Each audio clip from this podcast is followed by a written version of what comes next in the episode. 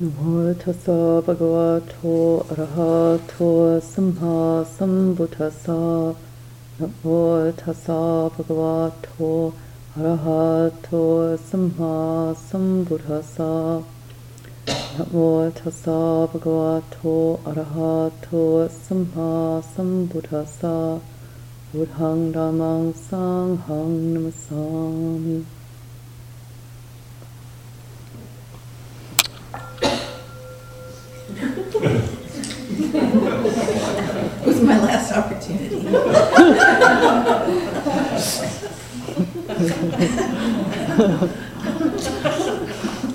So,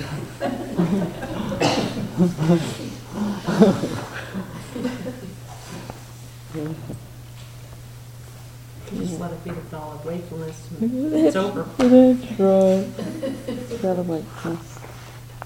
And, you know, the fun of the bell on the retreat. Just was had a talking with some of the folks in a little group session, and many of them have been on bell duty. And uh, I don't think some of you realise what an offering it has been, and what a place of waking up it has been. So, know, what's really fascinating to me is how something like that, that makes us very present in the room, what that's like. When we kind of have a sense of ourselves coming into presence in other people's consciousnesses. Being looked at, noticed. You can gain a lot of uh, senses of what you're projecting out there. Mm. Leading the chanting, it can be a, just be really wonderful. Giving a talk, you know, in the next days as we start to open up more into interaction and contact. I find it really hilariously fascinating. You know, what happens when the bell's rung at the wrong time?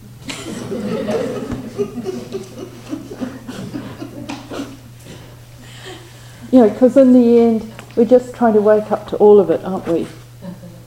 You know, back to the sense that particularly, you know, really it doesn't matter. It rings now, it rings later. It's not like we've got anything we're trying to get done, is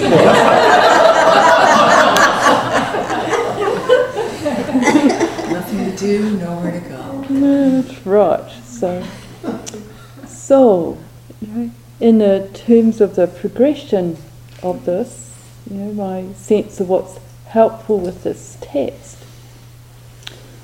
Now, each bit we could pick up in terms of any of the noble truths, right? But at this point, I feel it's kind of helpful to pick it up in terms of the way, the path, path of practice, because this the possibility that there actually is a path is what gives us such encouragement, you know, because the text in places is really confronting. It's whoa, you know, is this even possible? Right? So the Buddha is saying, yes, folk have done this by living mindfully, but mindfulness has certain supports in place. Yeah. So I had a particular text I wanted to associate with this, and I've looked everywhere and cannot find it. So maybe it'll come for tomorrow, who knows. But I thought to maybe just reflect a bit, come to the text, and then there are a couple I thought would be really helpful just to read the first bit of the turning of the wheel, as it's called. The, the time the Buddha really first lays down the Four Noble Truths. Yeah? Just so it's really present for us, because in that he's he's giving this path that we're all practicing with, and we can describe it, of course, in endless ways and it's broken down in all kinds of different ways too, um, in terms of how you speak about what is cultivated. So I thought, well, which way shall we go? But there's a, in terms of this text, if we just cast our minds back to the beginning, yeah, and we have Bavari, and what has he been cultivating? So, in a sense, we get what ripens the heart, what prepares it to really penetrate this teaching. So here he is, he simplified his life. We find out later he's very old, but he's, he's simplified his life. So it's easier to pay attention if things aren't extraordinarily complex. And many of us just work is complex, and then along with that, what else are we doing? You know, so sense of, to some extent, we we have a see the value in not just keeping adding more and more and more and more. Mm. Seeing what works, seeing what doesn't. Yeah. And then, you know, he comes into trouble because he's done this great act of generosity, of dana.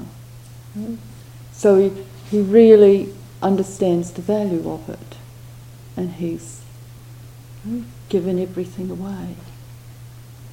But it, you know, then he gets into trouble.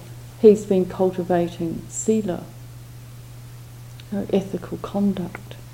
So all these parts are actually in place. And you know, some of you were in Portland when I was reflecting on the whole quality of dana.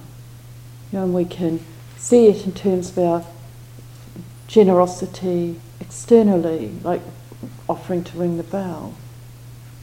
You know, there are folk in the room who have supported other folk to be here. That kind of generosity, where we're looking out for each other, looking after each other. And it's a helpful quality because it can, when you reflect on it, it brings a lot of happiness. To have done things that are for other people's benefit. Even if it was stressful, even if the night before you were up all night worrying about it, the fact that you were prepared to undertake something for the good of the community, when reflected on, brings a sense of ease and happiness. Yeah. Ringing the bell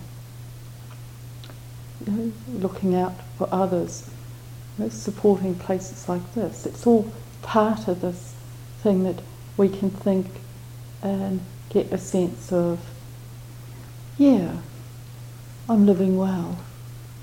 And what I find really helpful is to take these qualities inward. As you can tell, that's really where my, you know, I see our work is. So, can we be generous with what is arising for us. You know, that we extend a sense of welcome and friendliness for our conditions of body and mind. Mm-hmm. There's not stinginess, meanness. Yeah. Once again, this quality of welcome. It's, it has generosity and it has the heart qualities with it. Mm-hmm. Willing to be here, you know, giving our attention. And I've told the story in Portland of one of the one of the monks, two monks' mothers, and she'd been to my home country and home monastery and came back super excited and said to me, Oh, Thaniya, I've really understood something the most valuable thing I can give is my attention. Yeah. Very profound for her. Mm. And attention outward, but attention this way is pretty radical too, isn't it? Yeah. So the sense that this was being cultivated, mm. and then ethical conduct, what it's like when we can trust ourselves. We have the, we know we can you know, really open to what's happening and we're not going to do anything that's harmful, grossly harmful to others. Through misunderstanding, through anxiety, we might do something that is confusing or difficult for them, but that's not our intention. Yeah? It starts to really free us up to allow what is here to be here. We trust ourselves. Yeah? No, we're living a generous, ethical life. And in terms of cultivation of the way, of the realization of nibbana, the letting go of clinging, and all this stuff in here, these are the ground. Yeah. You don't get very far if your mind is really savagely occluded by ill will and fear. You know, unless you have profound cultivations in support. You know, so we know, you know, the classic of all of this is um, Angulimala, and I was talking with some of you at the beginning of the retreat. You know, the the man who wore all the garlands round his neck of fingers from all the people he had killed. Yeah? And in, in the scriptures it talks about there being just complete chaos and fear in the countryside. And the Buddha setting out on the road where he knew Angulimala was and folk trying to stop him but you know, because people even travelling in groups of 20 or 30 have been killed. So this man is very dangerous. And the Buddha just sets out, and the Angulimala sees him coming in the distance, and you know the thought is recorded that he has. Well, this is really miraculous. Why is he coming here all by himself, will kill him. So he sets out to catch the Buddha. And the Buddha is walking, and Gulimala is running, and Angulimala cannot catch him. So he shouts out to the Buddha, Stop, stop, recluse. And the Buddha says to him, I have stopped Angulimala you stop. Which time Angulimala reflects on this, knowing that you know, folk like the Buddha speak the truth. And the understanding is, and it's a, it's a powerful understanding that really releases him from this whole predicament, is that the Buddha has stopped harming. And of course, in the prison chaplaincy, it's a very powerful story because you know, some of us have lighter karma, some of us have heavier, and a sense that actually, if we can just stop harming, the whole thing shifts. Yeah? You know, so it's these possibilities, yeah, that it can sound so ultimate, some of this, you know, man of nothing, letting go of all desire. But it is a gradual teaching and a gradual path, and then the heart gets ripe and it hears something and it understands. Hmm? So it's to keep good heart with it all. Hmm? It, there is a path. So in the in the scriptures, what what we get is the Buddha setting the wheel of Dharma rolling. Yeah? And unfortunately, I haven't got the whole text with me. But in many of you have the life of the Buddha.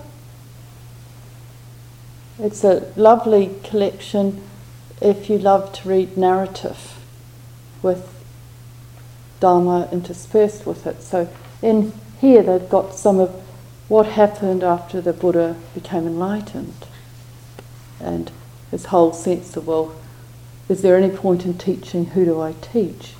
And what happens when he decides to go and teach the five men he'd been practicing with. And I won't read it now, but it, some of these stories are really lovely. You just get a sense of what the Buddha was like. So, yeah, I'd encourage you to get hold of texts like this, just because they're so gladdening. And I can put a little reading list on the board. Mm-hmm. Yeah? Yes, yes. yeah. So, so Buddha has knows these fellows have been practicing very diligently within their understanding, very strictly renunciant, so they weren't very pleased with his shift, you know, to a more middle ground. But they've been living, you know, following codes of ethics and you know, living a very good life. And then he says, there are two extremes that ought not to be cultivated. What two? There is devotion to pursuit of pleasure and sensual desires, which is low, coarse, noble, and harmful, and there is devotion to self mortification, which is painful, ignoble, and harmful, which is what they've been up to. Yeah? The middle way discovered by the Perfect One avoids both these extremes. It gives vision, gives knowledge, and leads to peace, to direct knowledge, to enlightenment, to nibbana. And what is the noble way? What is the middle way? It is this noble eightfold path. That is to say, right view, right intention, right speech, right action, right livelihood, right effort, right mindfulness, and right concentration. This is the middle way discovered by the Perfect One, which gives vision, gives knowledge, and leads to peace, to direct knowledge, to enlightenment, to Nibbana. Then he goes on to expound the Four Noble Truths, which we've been talking of. Yeah. Maybe tomorrow I could read more of it. It's just very, I find it very beautiful. Just this whole very simple laying out of something. So, as we're reading and contemplating this other text, it's to have our ears out for these path cultivations. It's, you know, it isn't codified in that kind of way in this text, but we, the Buddha is relentlessly throughout the text talking about right mindfulness.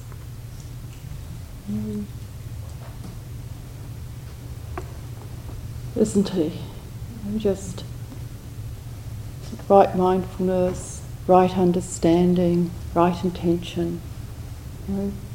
In, in it, he's not directly addressing the ethical aspects of the path because of who he's talking to.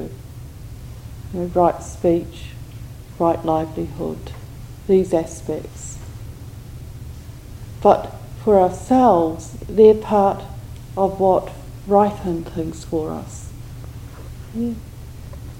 We're not leave, living heedlessly. Mm, so, yeah.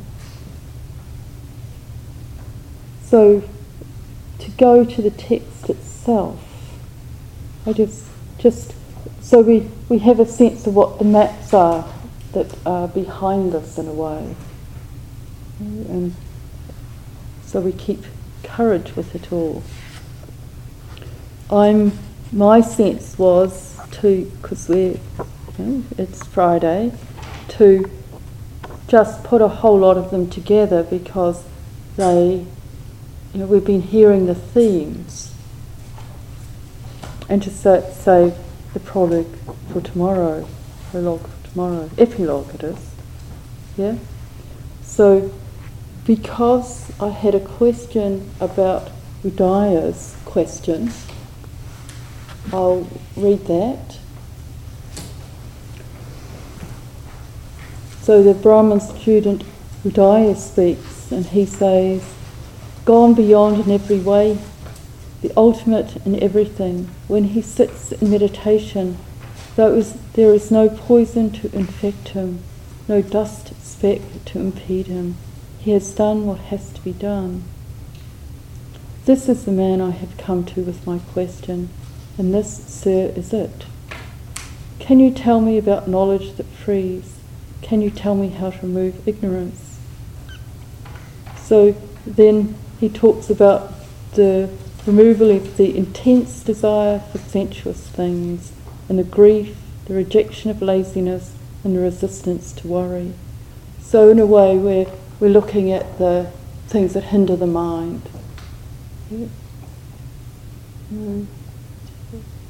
Slightly phrased slightly differently, but these are the hindrances.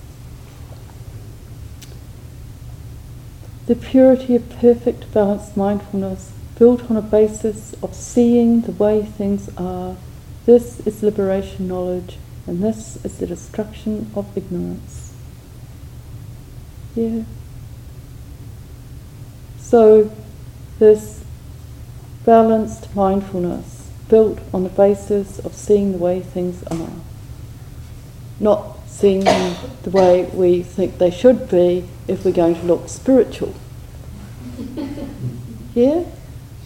Because the real challenge of the whole thing is, as in that little text I put out, is that we awaken to the conditions that are present. And the more it can be really, long as we can establish right mindfulness and the path factors, the condition is not so important. Yeah. Somewhat, some things are so powerful, we just get full, we're in that river and ocean of suffering. But some we can establish presence with. And then, particularly when there have been the things that have been constructing us, really powerful to start softening them. So, what binds and ties down the world? What causes the wandering? What is, it, what is it that you abandon in order to find Nibbana? That which ties you down, said the Buddha, is the desire for pleasure. The wandering is applied thought, and the way to Nibbana is to abandon thirst of desire. So the question was around this statement, the thirst of desire. What are we on about? Seems like two things put together. And if you read, if we read a different translation, it's probably clearer.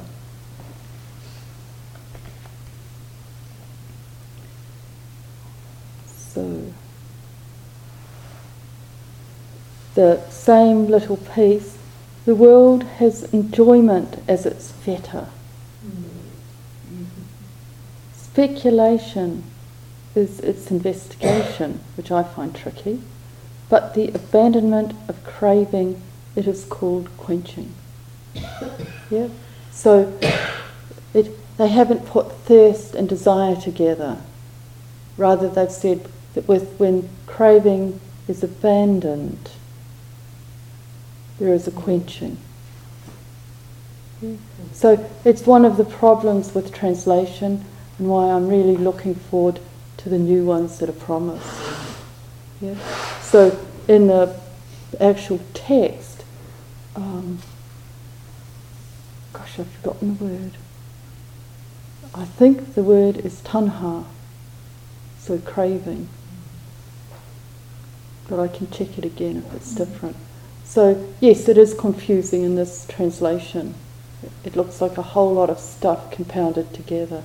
So, in a way, I'd put in my mind by the abandonment of craving, it is called quenched.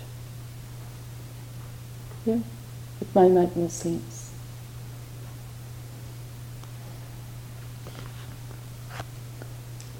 So, abandonment of craving. And we get moments of this, don't we? Where we see the mind configuring something, wanting something, and we go, oh, you know, mindfulness is present and heads it off, as the text says. You know, the collectedness of mind is present and we can catch it. And that's the wonderful thing about being on retreat. The whole thing's slowed down a bit and you can catch these things and you can really attune to and feel the kind of craving and wanting they come out of and you get to know it. And in my experience, when we really know something, it changes. And certainly the compulsion weakens. Some moments we catch it, some moments we don't, but we start to really understand this experience. How we get configured and what desire does.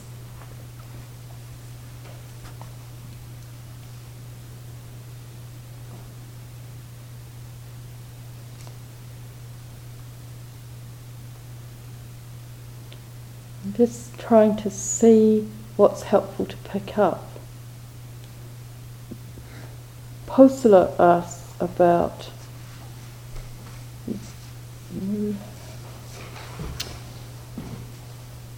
things, and I thought maybe just one little bit of what is in his Buddha's response to him can might be helpful because in a sense we're still in the same territory. Yeah. So what Buddha says to Posala is when they have realized that the binding power of pleasure is rooted in nothingness, then they have come to a clear understanding of this process. What do you make of that? You know? The sense that the, the kind of stuff that traps us is constructed, it's not real. And often in the, in the sutras, you, you talk about the things being empty, this quality, and it's not that they're not present, but they don't have an intrinsic self. Yeah? That assumption is incorrect. They're So it's to, it's not that there's nothing. It's a bit like it would be ridiculous to say, you know, there's not, no being here. I mean, we can all, I can even see myself.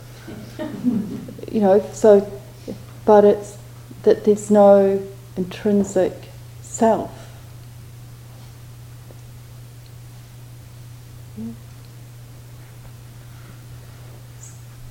So these are the kind of things we start to glimpse when these path factors are developed. Hmm? It may be that you're at home, a bit like me with this whole experience with worry, and you're just, you know, you're living well, so the mind's not really in a really um, compacted state.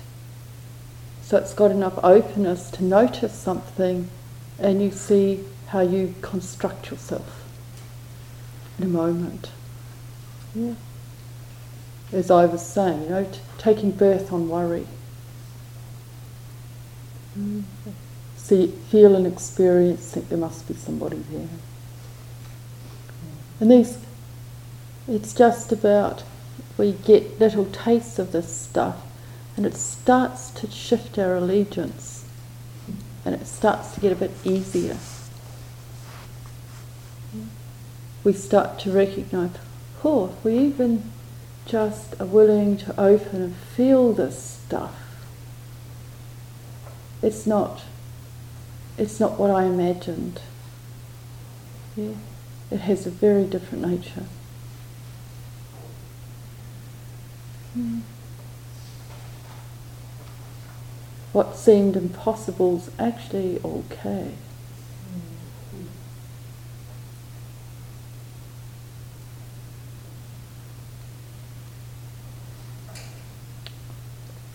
Then we come to Mogaraja, and he's, his question is one of the really famous ones. And so he says, Man of Sakya, I've come about, I've asked about this twice before without receiving an answer from the wisdom eye. But I've heard that if a wisdom god is asked a third time, then they will give an answer. I do not know, famous Gautama, what attitude you take towards this world and towards the other world, the world of the Brahma and gods. So, because of your insight into excellence, I've come to ask you about this. What is the best way for a person to regard the world so that the king of death won't see him?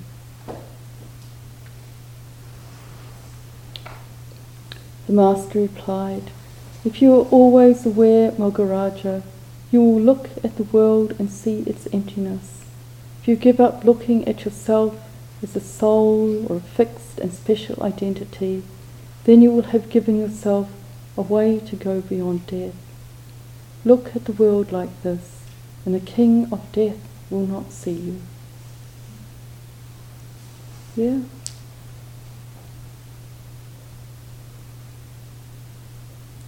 So this emptiness, empty of self.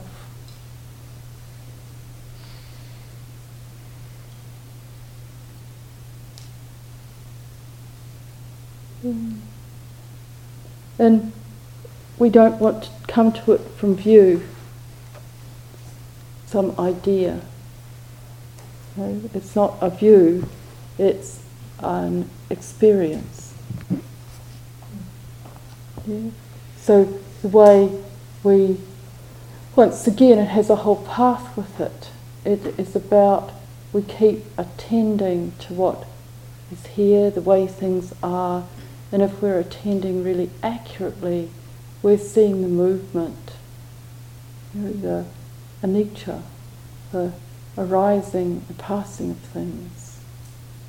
And you know, the primary inquiry, well, is what is arising and ceasing dukkha. Mm. Yes, Lord. And is what is it right to consider what is arising and ceasing and dukkha as yourself? No, Lord. Yeah? So we keep just noticing how we tend to grasp conditions. Yeah? Take them as somebody here. And it's, it's really why it has to be seen as a path, is it's gradual, but it also, it, it's not like once we get deeper insight into this, that's where we stop. Know, we can see the Buddha taught, the disciples taught, um, they lived their lives. Mm. Anathapindika carried on with his life from a place with greater freedom in it. Yeah. Otherwise, I don't know about you, but if you think, well, it's a kind of annihilation of everything, who wants to do it? And uh, so we have to be really careful we don't go to this extreme because, you know, it is one of the extremes. There, there's no point and there's nothing. So the the nothing the Buddha's pointing to, this nothingness, is a is about something in particular. It's a particular way of expressing and understanding.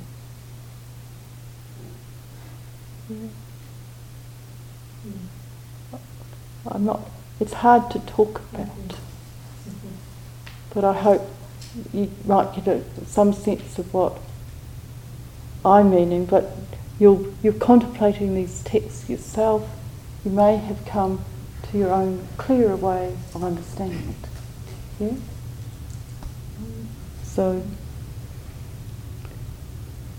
And as you can see, it's, we don't want to get too caught up with the actual words in the text, though they're very beautiful and I find really helpful because certain bits of the translations can be occluding. Know, so, um, this is another translation by K.R. Norman, and Um, you know, it can sit here, and if you're having bits you're struggling with, please feel welcome. Just have a look and see how someone else translates it.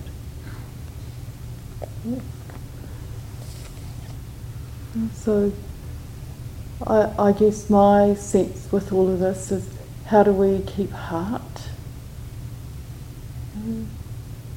That we, we see that it's valuable what we're doing, we find it's nourishing us, it, it is freeing us up.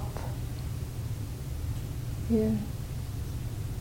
So within this, it's a whole sense of, well, how does one live this as a life? We live generously inside and out, we live ethically, and we live in relationship to other people. And what that's like, what how we use that in our path, the sense of the right livelihood, right speech, these ways of really cultivating our hearts and being present to another. Because most of us are, aren't we? We've got people we're being with. How does this kind of text inform that experience?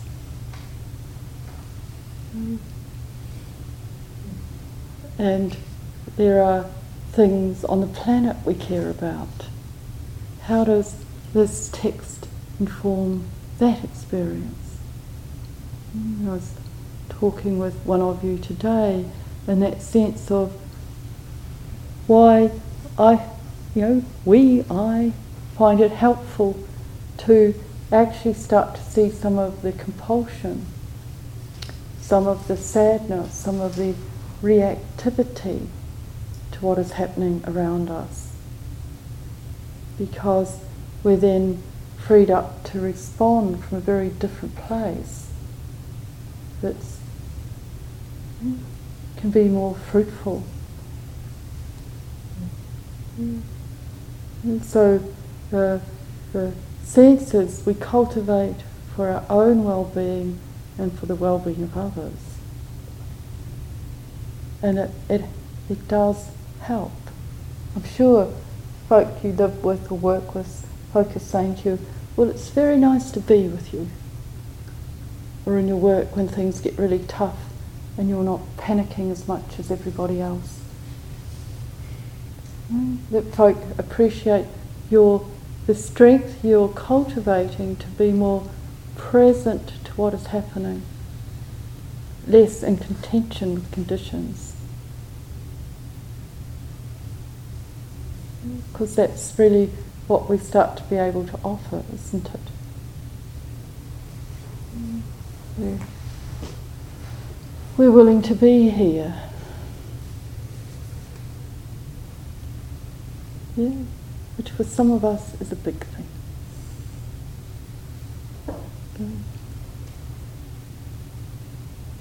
So, no.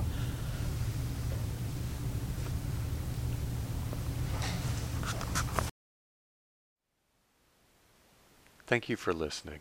To learn how you can support the teachers and Dharma Seed, please visit dharmaseed.org slash donate.